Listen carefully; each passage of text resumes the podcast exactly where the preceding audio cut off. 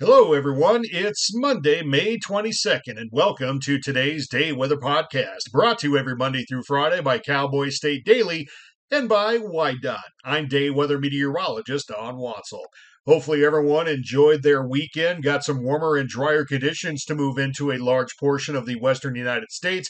As we look ahead to this week, we do see conditions trending more active over the next several days as our high pressure ridge gets replaced by a deepening trough. This will also include mild and seasonal to above average temperatures expected over a large portion of the western and central United States.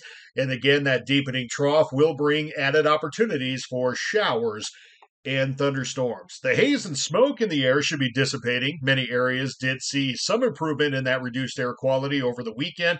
Hopefully, that trend will continue. And as we look ahead to the end of the week and Memorial Day weekend, which is known by many as the unofficial start to the summer season, we do see a potential for a slight cool down, may not necessarily be uniform as well, could be more influenced by ongoing shower and thunderstorm activity as we head towards the holiday weekend.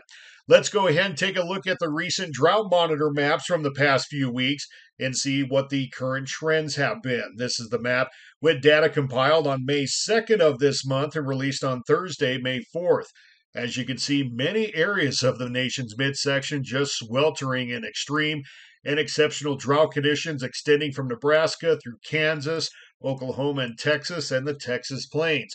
Flanking areas not faring too much better, abnormally dry to moderate and severe drought extending towards parts of Montana, the Dakotas, as well as Wyoming and the uh, Rocky Mountain West. If you fast forward a week to the map that was released on Thursday, May 11th, still not a whole lot of change over the central part of the country. We did see just slight improvement over other areas, but the more beneficial rain occurred afterwards, and it's reflected in the map that was released on Thursday, May 18th. Did see some improvement over parts of central and western Nebraska, eastern Wyoming, and the Dakotas, but as we look at the midsection of the country, these areas over the past 30 days got rainfall amounts that exceeded two, three, and even four inches and up, but those areas still under extreme and exceptional drought conditions. Just a testament to how dry it's been for some time. Hopefully, we can chip away at this more as we head into the late spring and summer season. Kind of like the saying, the best way to eat an elephant is one bite at a time. Here's the upper level jet stream map as of a 6 o'clock this morning, and as you can see, we have remnants of our ridge holding on over the western and central United States. But as you can see, we have this guy here, a deepening Canadian trough that's uh, forming over the uh, western part of the Canadian provinces, Alberta and British Columbia, the areas where they've been fighting the wildfires. And based on forecast trends over a variety of suites, this uh, trough will deepen over the west coast over the next 72 hours or so. This is the American GFS model forecast map as of 6 a.m. on Thursday.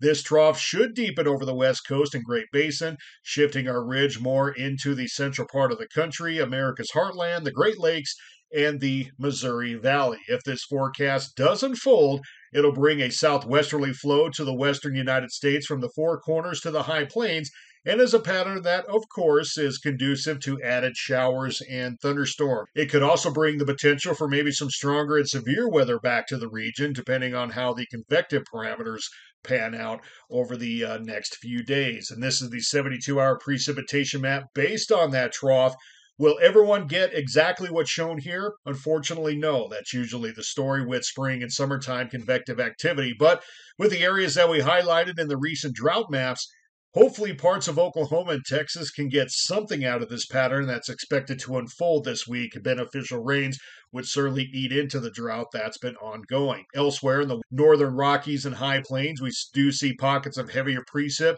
over the central and western Colorado mountains and valleys, maybe some steadier precip over the Wyoming high elevations, as well as parts of the uh, Montana and North Dakota plains extending into central Canada.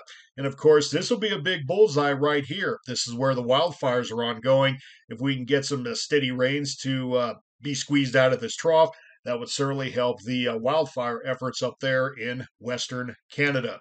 Temperature anomalies, temperature readings relative to average today. We do see a pretty good cool down in this area. If you remember from last week's podcast, this region was running 10 to 15 even up to 20 degrees above average or more, and extended into the Pacific Northwest. While this trough forms and matures, it will bring some cooler Canadian air southward and shift the warmer weather further into the uh, high plains of the United States as well as central Canada. For the Four Corners, as well as the central and southern plains, we do see temperatures expected to run below average. And as we fast forward to Wednesday afternoon, we look to see that continue.